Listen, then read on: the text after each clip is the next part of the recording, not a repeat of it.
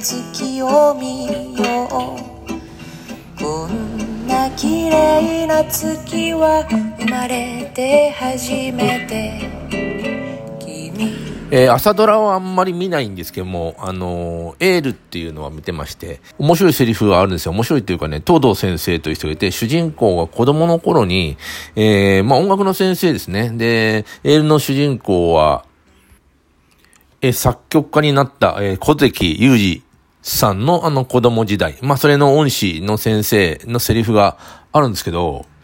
結構いいんですよね。あのーもう人よりほんの少し努力するのが辛くなくて、ほんの少し簡単にできること、それが見つかればそれにしがみつけ、必ず道は開くと言うんですよ。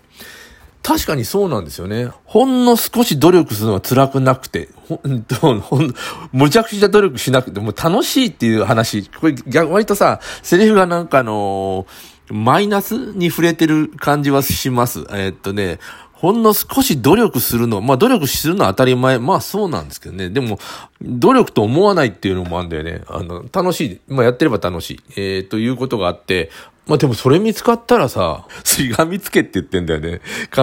ず道は開く。まあ音楽の、なんていうの、道？作曲家になったから、えー小説家でもいいけど、な、なんだろ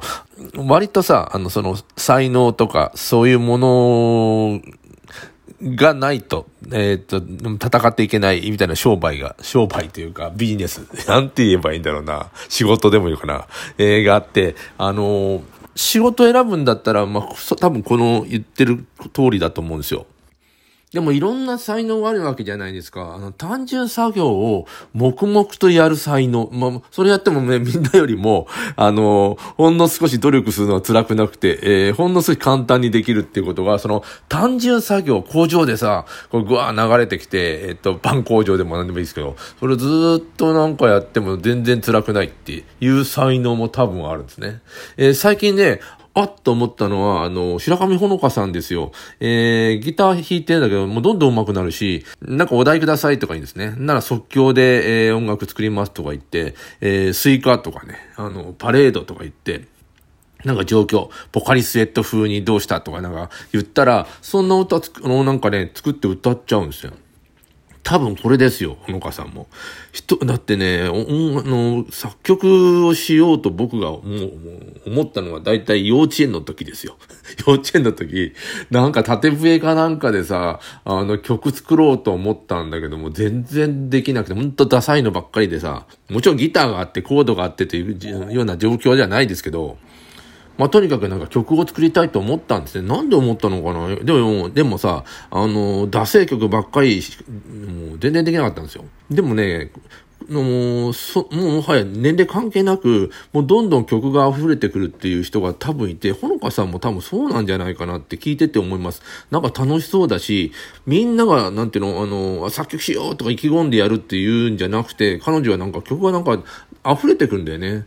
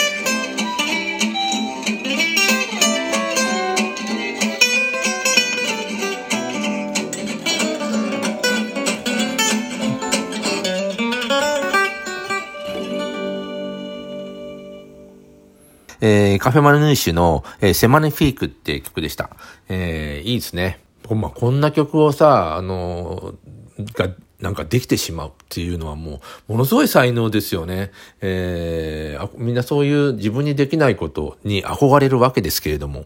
案外ね、さっき言ったように、えー、単純なことをずっとやり続けても、あのー、苦にならないという才能があったり、えー、まあ、いろいろですよ。で、あ例えばさ、あのー、東京大学に行く人が結構いるんですよ。3000人ぐらい。3000人ですよ。実は。あの、あの、あの大学出たら、まあ、すごいねって言われちゃったりするんですけど、もう3000人も行っちゃうんですね。えっ、ー、と、これはもう、これが毎年なんで、結構行くと。あ、まあ、囲碁6段の橋くんと、あの、話した時に、いや、あの、囲碁のプロになるのは大変なことだと。東大のようになんか毎、毎年に3000人もさ、入っていくって、あれはもうね、天才というよりも、あの、の、なんか、あの、努力し続けるとか、そういうような、容量がいいとか、そういう人たちが、まあ、わーっと行くんだよね。天才いるんだよ。天才っていうかね、まあ、あの、まあ、ものすごく能力の高い人。さっき言った、あの、少しだけ誰よりも努力しなくても、なんか、どんどんいけてしまう人たちが、まあ、上3分の1というか、もう、もうすごく少数いて、ほとんどの人は、かなり持続的な、なんていうの、努力をして入っていくんですね。あと、なんていうかな、あの、容量がいいっていう人もいて、あの、ななんていうかな、容量がいい人は割と普通の人なんですよ。なんか、それは、容量が良くて入ったやつの話を聞いたら、いや、なんか俺、普通なんだけど、みんななんか東京大学ですと言うと、もうこの天才だとかさ、すごい人だと思われがちなんで、かえってしんどいと、なんか言ってましたね。こうやって人より容量がいいっていう。でもね、あんまり褒めてくれないんだよね、容量がいいっていうの。それも才能だ、なんですよ、もちろん。でも、ななんていうかな、ずるいイメージがあるのかな。やっぱり努力する人はもう、なんていうの、すごいね、と思う思うよね。苦手なものを普通の人ぐらいなのにするのに、学校って社会、えー、小学校とか中学校とか高校はさ、全部それなりにできるようにしてるじゃない、先生。で、もうこれ絶対俺ダメっていうやつも、まあ、まあ頑張らせて、それで普通の、普通か普通よりちょっとできないぐらいまで張り上げる。それすごいなんかね、なんか普通の人、要するに、あの、他人よりもすげえ努力して、あの、少しだけできるったら逆なんだよ、逆。あの、逆のことを結構やらされててさ、しんどくないですかみんなね。だから、あの、容量が良くないっていう才能、才能っていうか特質だよね。もう、才能っていうからいい方に使うけど、特徴でもいいし、特質でもいい。あの、なんか、他人よりも努力してんのに、あの、あんまりできないっていうものがあって、それをさ、点数上げろみたいなことになってるじゃん、割と。あれ、ちょっと考え直して、本当にもうみんなの自分が幸せになるためには、自分が得意なものっていうのを、あのー、見つけて、えー、もう見つければいいんだよ、本当小学校の時とかね。なら、必ずあるから、それやれば、だ、だいたい、えー、っと、し、それしがみつけば生きていけるんじゃないかっていうふうに思います。